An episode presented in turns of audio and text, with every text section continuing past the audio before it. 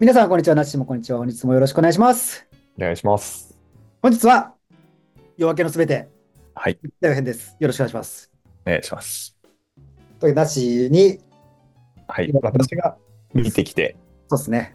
吉さんがまだ見てない。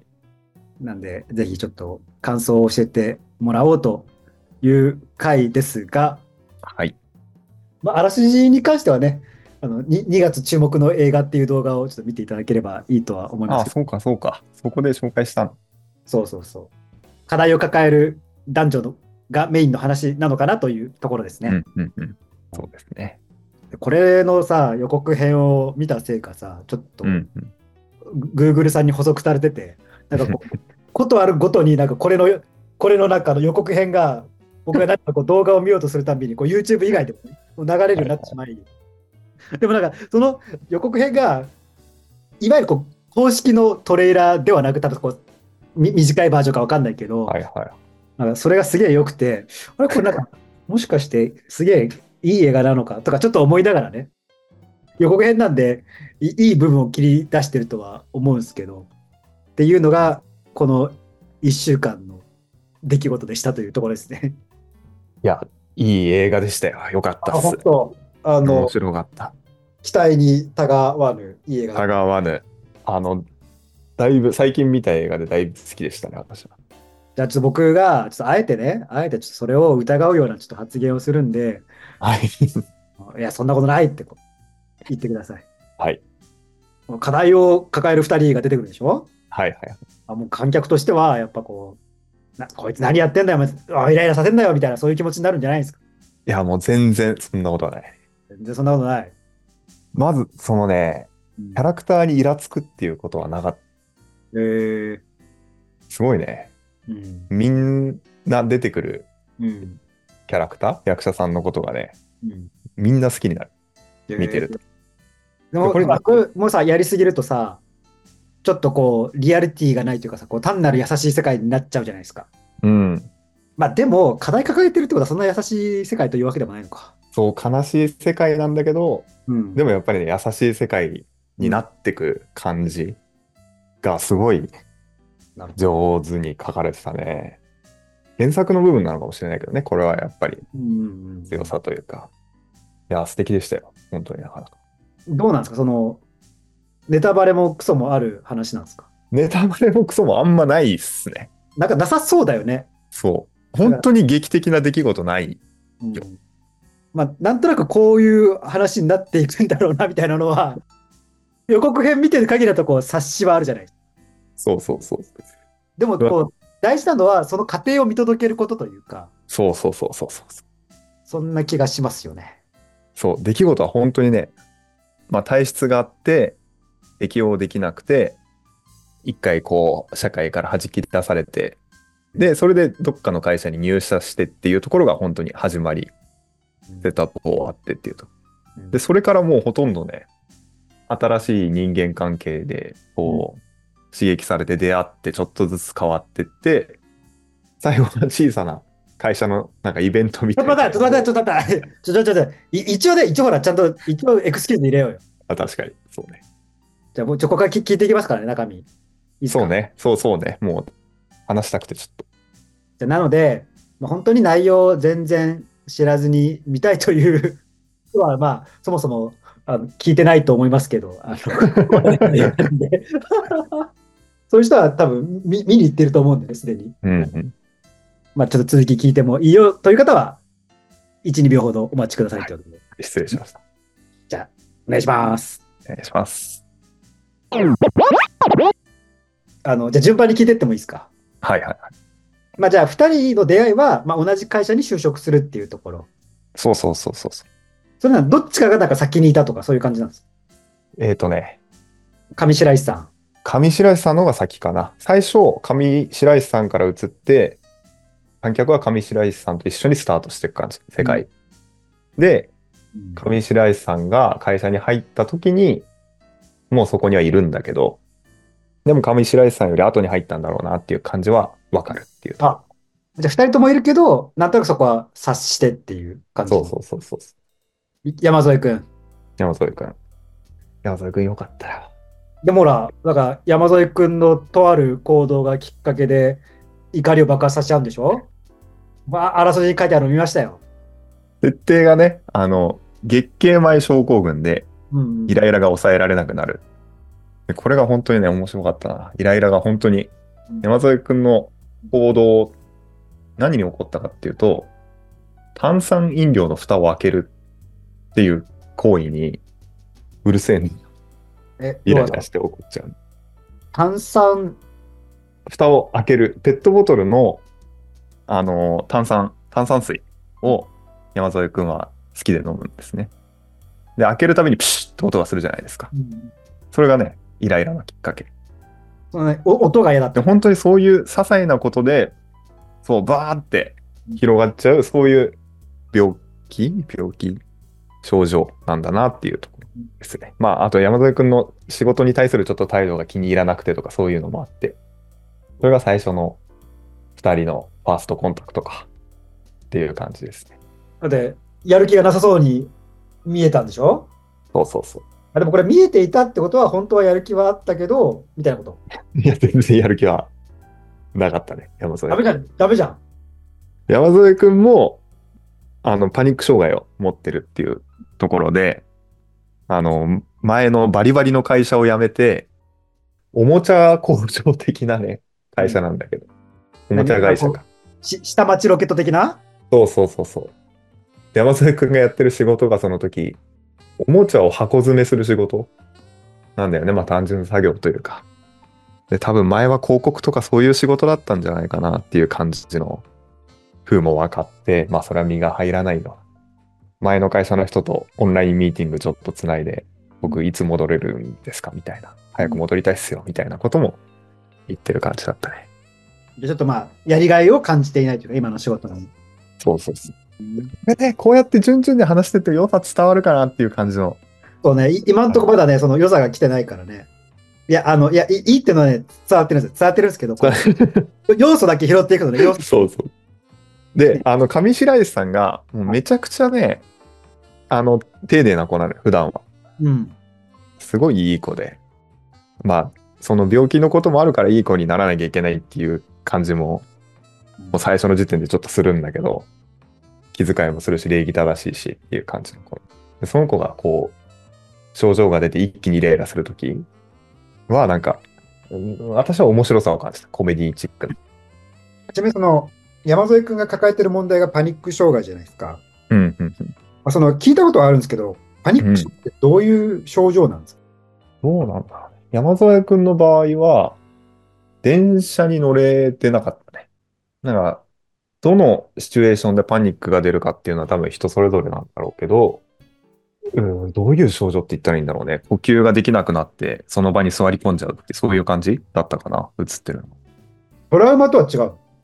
トラウマと、トラウマが出て動けなくなるっていう見た目とほとんど見た目上は一緒だと思うんうんうん。まあじゃあ、自分にとってあんまり良くない記憶を想起させるものに出会うと、ちょっとこう、気持ちがそうそうそう動いてしまうみたいな感じ。う。で、こう、明確なトラウマみたいに、これは思い出が鍵だねっていうのもわからなっいっていう。感じ。うんで映画の後半の部分で山添くんが話してたのが、仕事終わりラーメン食べてたら急になんか呼吸できなくなって、それから人の多い場所とか電車とかに近づけなくなってしまった。まあなんか、わからんでもないけどね。うん、わからんでもない。こう教育関係で言うとさ、教育関係だけでじゃないけど、うんうん。不登校にななった子とかってさ、学校に近づくだけで、近もしくは近づこうとするだけでちょっとこう、気持ちがうんうん動揺しちゃうみたいなのもあるしさ、う会社うん、厳しすぎた人もなんかこう、職場に向かう道で動機が止まんなくなるとかあるじゃないですか。うん、あるよね。その類なのかなって感じですね。そうそうそうそう、その感じね。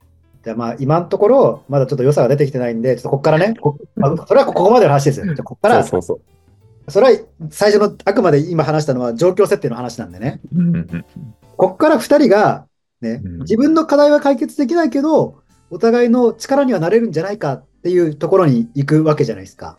うんうんうん。そこと、そことね、あらすじに書いてあった、友達でも恋人でもない関係、うん。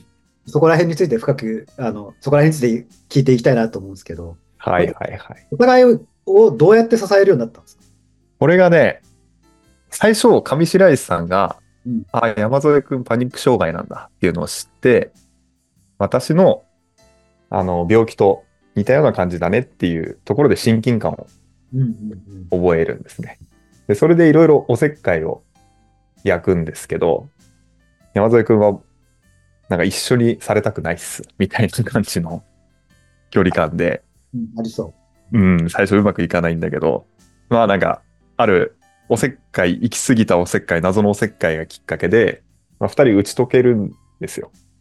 なんすか、その謎の世界は。謎のおせっかいは、まあネタバレありなんで言い言いますけど、山添くんの髪を上白石さんが切ってあげるっていう、はいあの、公式サイトにもその写真はありましたよ。あ素敵なシーンでしたよ。だから髪切りに行けないんだろうね、美容室とか。それも難しいんだ。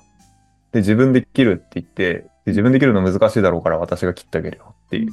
あ、そこなんか予告編にも入ってたね。すごい、上白石さん暴走してるなっていう感じで。うんで、上白石さんが髪切るの失敗しちゃって、それで2人なんか、心の壁が、本当病気と関係なく、同じなんか時間を過ごして、ちょっと仲良くなるんで、ちょっと悪いツッコミ入れてもいいですか。どうぞどうぞ。まあね、あの、これはもうい余計なおせっかいなんですけど、まあその、上白石さん視点で言うと、こううんおせっかいが過ぎて、髪切ってあげるよみたいなことああったわけじゃないですか。うんうん。でもそんな、好意もない男にそんなことやりますか、普通。いやーね、確かに、それはあるけど、あるけど、今言えば、でも大丈夫。もう、あの、その出来事があるまでに上白石さんを見てれば、全く違和感はない感じ納。得、なんかこう、そういう博愛の、博愛なのか、まあ、利利他的なのか、それともまあ戦略的なのか分かんないけど、まあ、そういう表面上、いや、うんそういうりあの行為もすこの子だったらするだろうなっていうのは納そ得うできそる。うそう。これは、元元が優しいし、あと熱中してなんか後戻りできなくなっていく感じとかも、ああ、じゃあもう一な回んとなく分かる決めたらもう進んじゃうみたいな。そうそうそじゃあ、そこは、まあ、いわゆるこう、恋愛感情は絡まないこう行動だってことが見て取れる。う。そうそうそうそ素晴らしい演出じゃないですか。う。いや、本当に演技が、演出、演出がすごいよいいんじゃないかなっていう感じはしたね。で、まあ、じゃあそのき、それをきっかけに、山添君もちょっと、上白石さんに対して、この子は危ない人ではないんじゃないかみたいなね、こう気をそ許うしそたう。みたいな感じになっていく。壁がなくなって、で、で、お互いのこう症状のことに関して、話題で触れられるようになるんだよね、二人が。で、そう、なんて言うんだろう、パニック障害の人とパニック障害じゃない人だったら、ちょっと失礼で聞けないなっていうようなうんこと、興味本位の質問とか、まあ、例えばなんでパニック障害になったのどんな感じなのとか、本人には聞けないじゃないですか、きっあと。それは聞けないよね。でもまあ、上白石さんも自分ではどうしようもできないっていう症状を抱えてる中で、お互いにそういうのをこう、話す感じ、ポツポツと、ポツポツと。まあ、この話し方もまた上手なんだけど、なんか。うん、いい感じに普通の話のトーンで話すんだよね。うん世間話みたいな。で、それで、山添くんの方が、会社でまた上白石さんのイライラが爆発しそうになった時に、ちょっと助けてあげるんですよね。助けてというか、わかるから、一人にしてあげる。誰かに当たりそうになった時に、あれ面白かった。なんか、他のことに集中させるみたいな。子供のあやし方みたいな感じで。で、なんかそういうのが、こう積み重なっていくっていう感じなんだよね。そう、これが、その、お互い助け合えるかもねっていう感じ。付き合えるかもね。うん、うん、山添君はなんかこう、どちらかというとこうなんかああやすみたいな感じ。うまく機嫌を取るじゃないけど。その症状が出るときはね、もうほんと子供みたいになっちゃうから、イライラした。上白石さんはどうやってサポートするんですか上白石さんはね、そんなパニック障害のことを直接的にサポートってなかった気がするな。あれ、なん、なんだろうな。じゃあ、良き理解者でいるみたいな感じどちらかというと。そうそうそうそう。なるほど。そんな感じですね。確か。薬の拾うのはその前の、仲良くなる前だから。そう、だから明確に、助け合ってるなっていう感じでもある意味ないんだよね。そのうん、まさあ、っき言ったお互いのその病気のことを気兼ねなく話し合えるその関係がきっとお互いの助けになったんだろうなっていうのがなんとなくわかる感じ。じゃあさ、そこでさ、一つ問題が出てくるわけじゃないですか。はいはいはい。その2人、まあ、ちょっといご語弊のある言い方をするとさ、うんその2人の間にさ、割って入る第三者が登場するじゃないですか。いました。あ、予告編で出てきました。ああの、キャラクター一覧にいたんですよ。はは。登場人物一覧にね。はいはい。まあつまり、どうやら、 あの、いや別に普通なんだけど、山添君には彼女がいるというところですよね。そうそうそう。もうだいぶ最初から出てくる。来てますよ。それはトラブルにならないんですかトラブルにならなかったね。うんと、どういうあれで、お互いできた人だからあの、もう、なんかね、パニック障害の山添くんをどうしたらいいか、ちょっと最初からちょっと分かってなかった感じ。あパそニのック障害きっかけに、距離が、心の距離が離れてってる彼女さんだったんだと思うな。ああ、そういうことね。じゃあ、なんか一緒になんかもう、歩んであげてる系じゃなくて、いや、そろそろ終わるかなぐらいの感じ、どちらかといや、そんな、本当に彼女は歩んで、うん時間も使ってたし、一緒に診察とかに行ってあげたりうんするぐらい。で、多分、山添くんの知り合いの中で、唯一パニック障害でもこう、うんあと上司、すごいいい上司がいるんだけど、それ、この人以外にはちゃんとついてきてくれる人だったんだと思うけど、でもなんか心の中できっと終わりを予感してたみたいな感じ。じゃあ、まあ、本人なりには頑張ったけど、ちょっと限界が来てるかなみたいな。ってるかなって。映画の中で最初にその彼女さんと上白石さんが会った時に、こう、キッって感じじゃなくて、なんかね、そう、まあ、ちょっと感じるものもあるけど、あの、よく見てくれてありがたいですみたいな、そういうことも言ってたような気がする。確かに理理解者じゃないですか。でも最後の方は、あの、仕事で転勤しちゃうからお別れね、みたいな感じになってたね、その彼女さん。ああ、ちょっと、ちょっとですね。ロンドンに行くからって言って。あれ ロンドンそうそう そう。で山添君は本当キラキラの仕事をしてた。がちょっと匂わせられる感じの。そうそうそう。ああ、ちょっとそれ、行間読むと切ないね。そう。まあ、切ない、切ないね。そで、そこから、じゃあ彼女もいなくなったし、じゃあ上白石さんに乗り換えちゃおうかなみたいな感じにはならないと。う。ならない。めちゃくちゃ仲いいけどね、感じ。お互いの家とかにも行くようになって、一緒にお菓子食べたりとか、そういう感じのじゃあ接さ、しちょっと、方をしてる。ちょっとまあ、ずっと聞きたかったこと聞くんですけど、あのこう予告編で気になるワードがあったじゃないですか。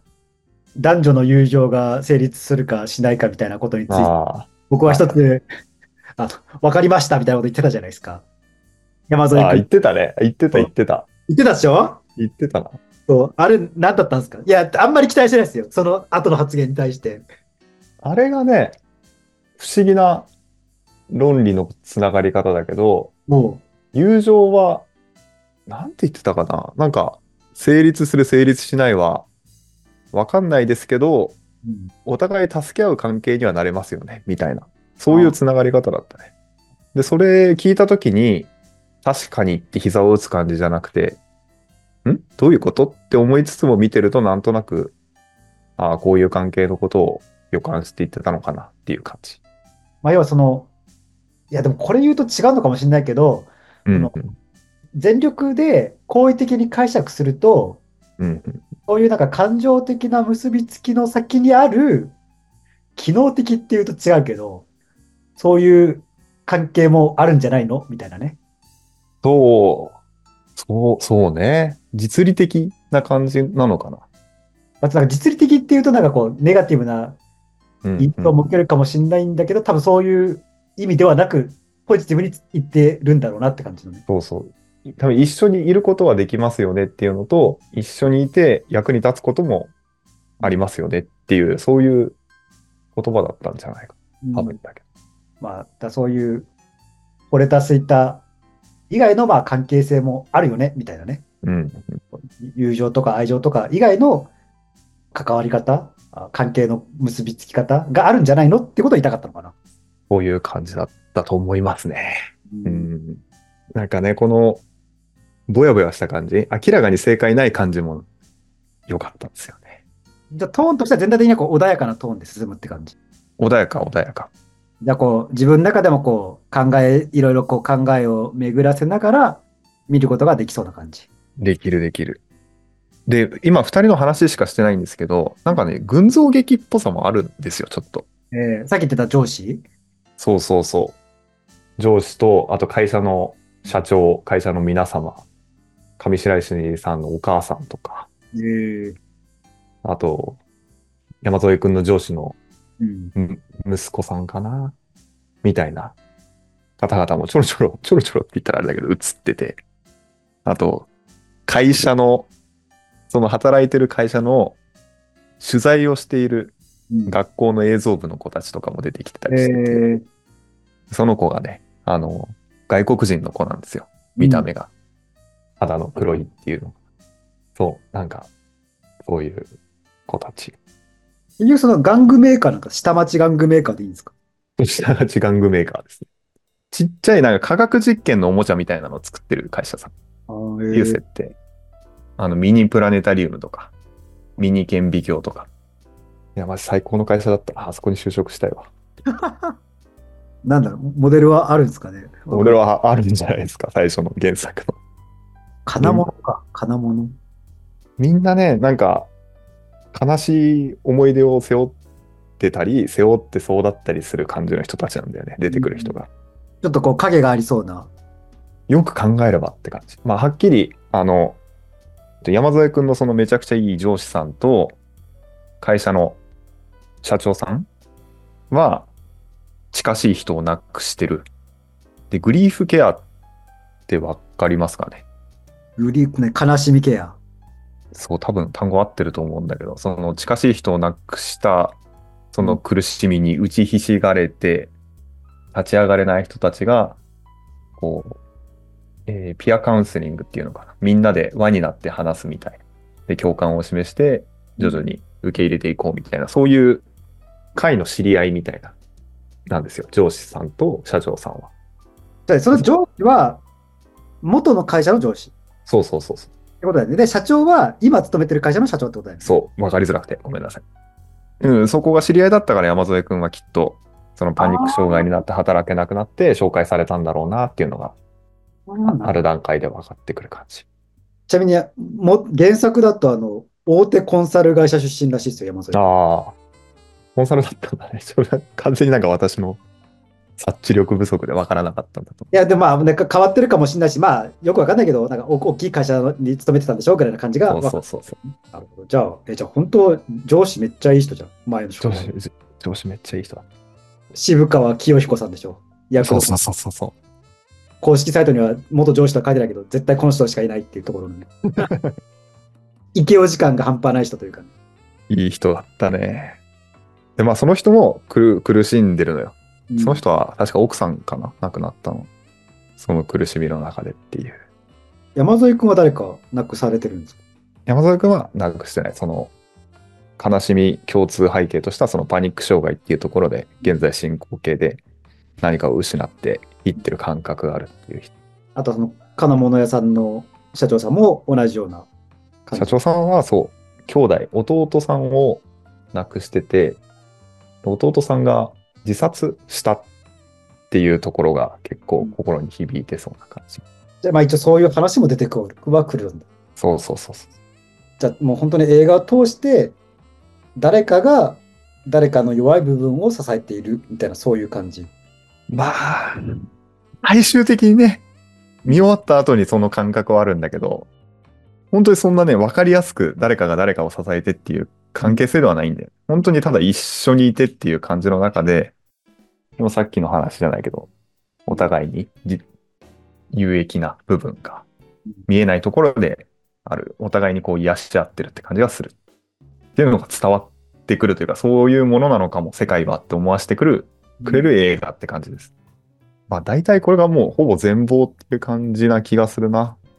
一応この先展開としては、上白石さんと山添くんが近づいてって、で、2人で会社のプラネタリウムのイベント、うん移動型プラネタリウム、ほんとちっちゃい、うんそれをやりましょうっていうことになって、で、それを、イベントを成功させよう、いいものにしようとする中で、その自殺しちゃった社長の弟さんが昔、移動型プラネタリウムをやった時のメモとかカセットテープみたいなものが出てきて、山添くんはそれにかなり影響されて、また変わっていくって感じ。で、最後、映画の最後の方に、プラネタリウムのそのイベントがちゃんと成功しうて、んよかったねっていう感じで、またみんな変化があってっていう感じで終わっていくんですよね。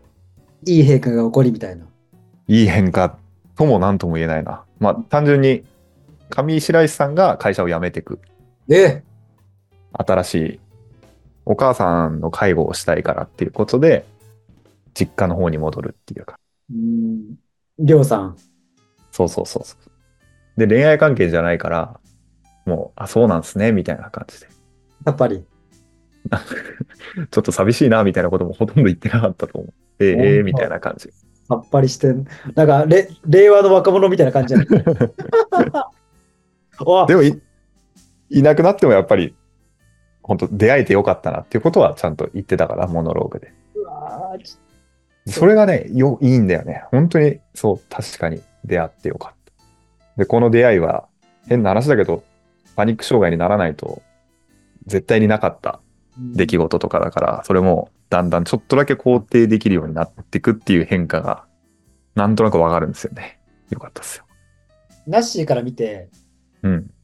その後2人はれ恋愛とかじゃなくてね、うん、うん。どう付き合いはありそうなさそう付き合いは、あるんじゃないかな。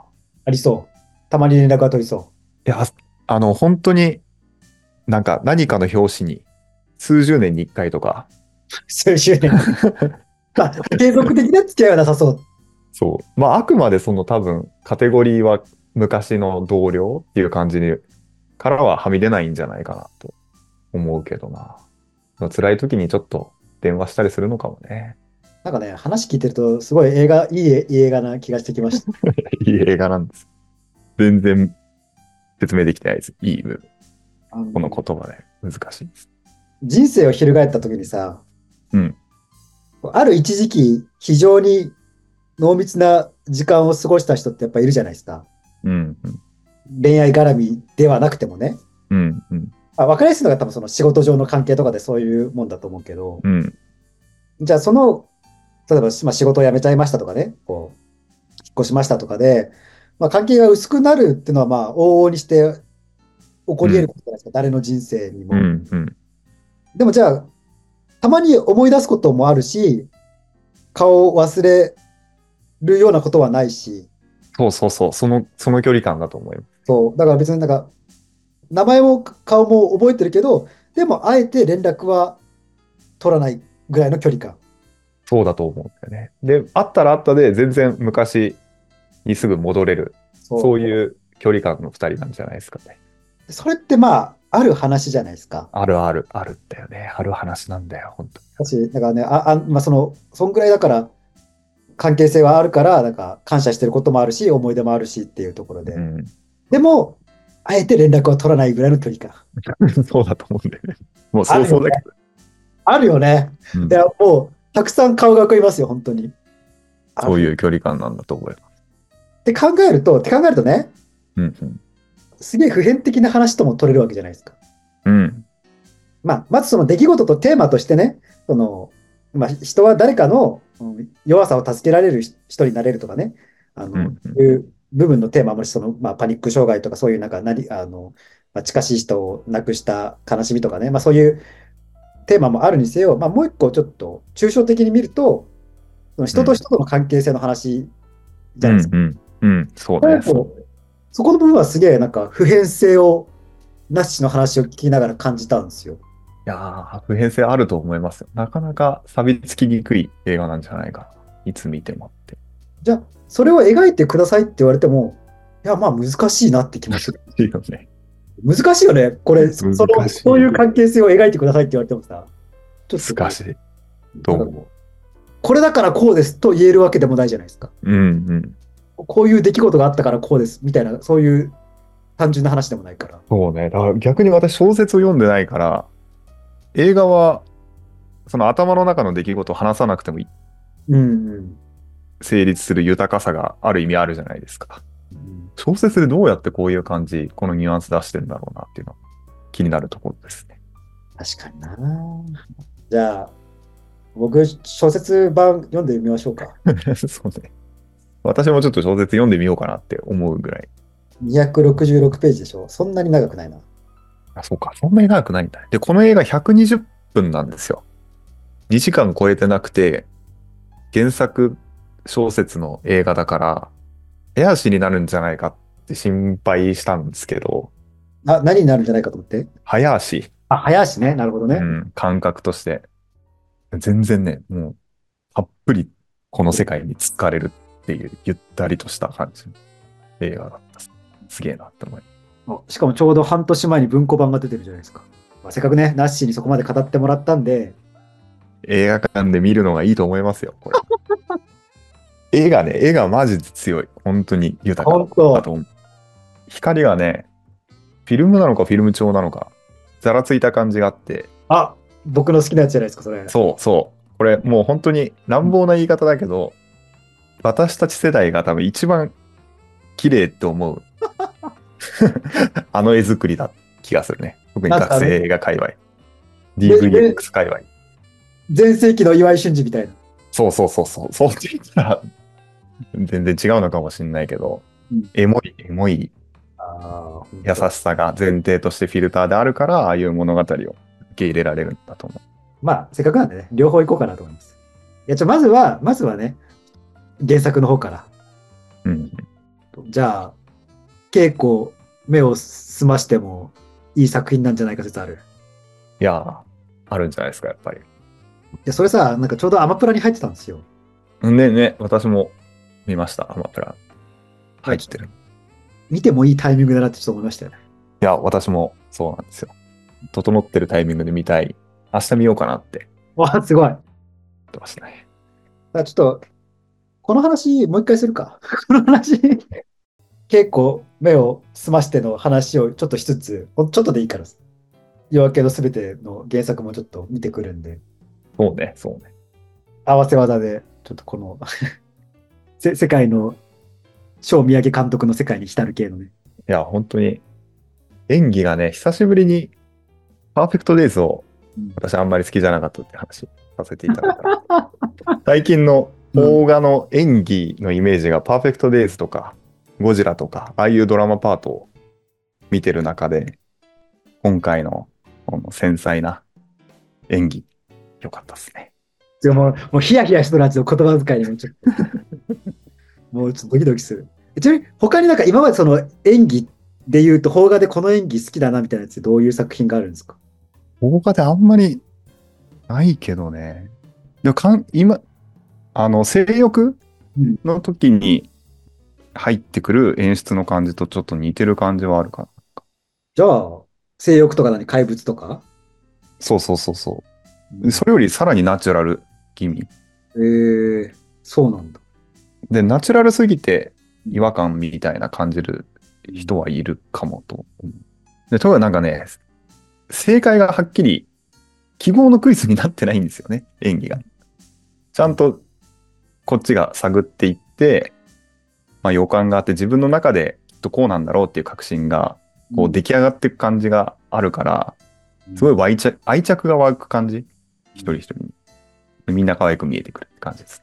えー、じゃあ、み見 ます。見ますけど、ちょっと時間ください。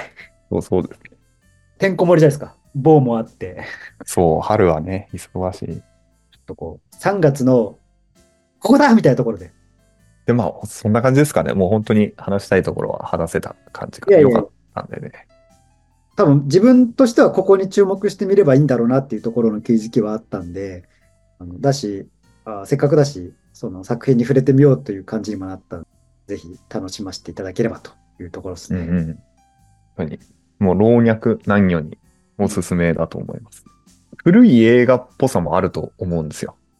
あり、ああった気がします。名画っぽい感じ。だからそういうのが好きな人も、楽しめると思う。そのバランス感覚。じゃあ、なしでにはもう非常に絶賛系のおすすめですって感じ。おすすめ、面白かったです。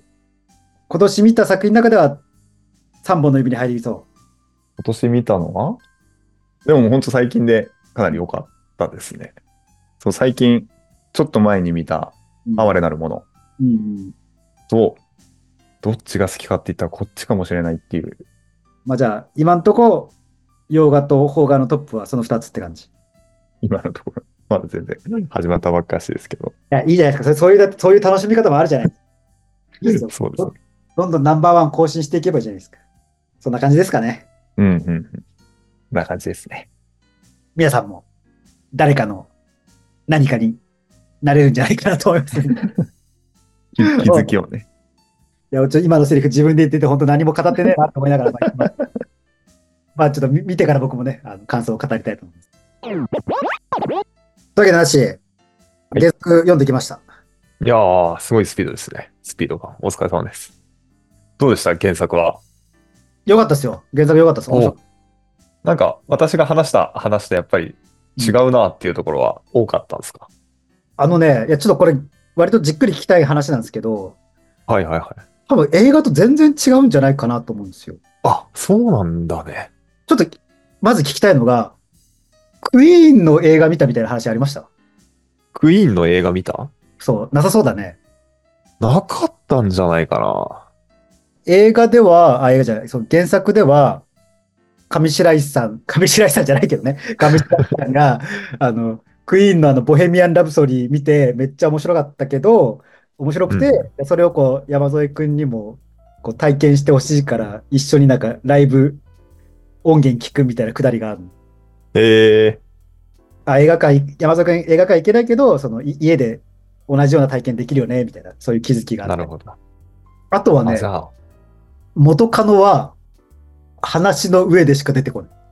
ああ、じゃあ本当に全然違う形に、原作なんだね、本当に。そう。し、もう一個ね、違うところで言う、違そうなところで言うと、はい結はい。局あの、藤上白石さん辞めるみたいな話ない。あ、本当そうじゃあ、うん最後、続いていくよっていう続いてい感じくだ。。そう。ええ匂わせはあんだよ、匂わせはね。はいはい。あるけど別になんかその辞めるみたいな感じではない。あ、そうなんだ。で、まあ、もう一個、その原作でね、読んで思ったのは、なんか構成として、なんかお互いの視点、今日はモノローグなの、お互いの視う点。ん、なるほどね。うんで、なんか片方からこう見えてたことは、で次また、上白石さんからこう見えてたことは、次山添君の話になると、山添君からこう見えてました、みたいな感じのね。いや、そういう構成になってるんだけど、なるまあ基本的にはやっぱ心の声の話だから、原作の方は。なんかその時、こう、上白石さんはこう思ってました、山添君はこう思ってました、みたいな感じで、まあその原作の方だとか語られるわけじゃないですか。そうね。そうね。逆にこれ映画でどうやって説明したんだろうって。もうモノローグ使えないじゃんとか思いながら、まあ、使うか、使うこと、使うことはできるけど。って思ったんですけど。いや、そう。じゃあ本当に原作と、それを元にした映画っていうそう。形で、あ、なんかじゃあ気になるな。原作ファン、原作原理主義者の人とかが、この映画をどう見るのかすごい気になるな。まあやっぱ、うん、まあ映像化だからね、まあそこは全然いい。だからまあ、そ、そこでなんかこう、き気づきがあるというかね、あのこう、うん要はふ主にまあ2人だけど、2人の視点に立って、あ、こういう時、片方はこう思ってたんだ。あ、で、もう一人はこう思ってたんだ。みたいなのがどんどんこう積み重ねられていく感じで、し、まあ基本的にやっぱ優しい世界な感じ、その内面もね、うんうんうんだしやっぱ最初読んでた時はやっぱ山添くんのことあんま好きになれ ないのよ。最初、序盤ね。序盤ね、序盤。うんこいつダメだな、みたいな感じの ね。だったけど、やっぱ後半、最後の方に行くと、頑張れみたいな感じになってる自分がいなる。るなる。そう。 山添いいぞみたいな、頑張れみたいな。そうそんな感じになってるんじゃないなるほどね。そうで、いろいろこう、上白石さんとのこう、うん、関わりを通して、精神的な変化が起こず訪れるっていう感じの大きい流れみたいな感じ。うん。なんかこう、クライマックスの話してたじゃん、映画の。はいはい。プラネタリウムの話ですね。そんな話はないあ、そうなんだ。ほんと、えーめちゃくちゃいじってんだな。すごいね。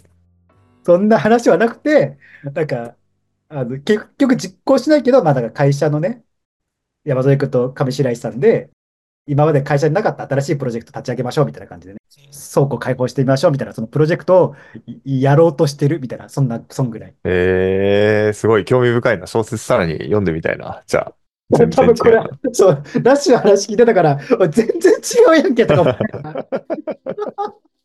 さすがに原案とまでは言わないけど、だからなんか映画用にすごく見やすく、いや8割ぐらいなのか、7割ぐらいなのかわかんないけど、いや、結構変えてるんだなっていうのすごく感じた。えーマジそうなんだ。すごいね。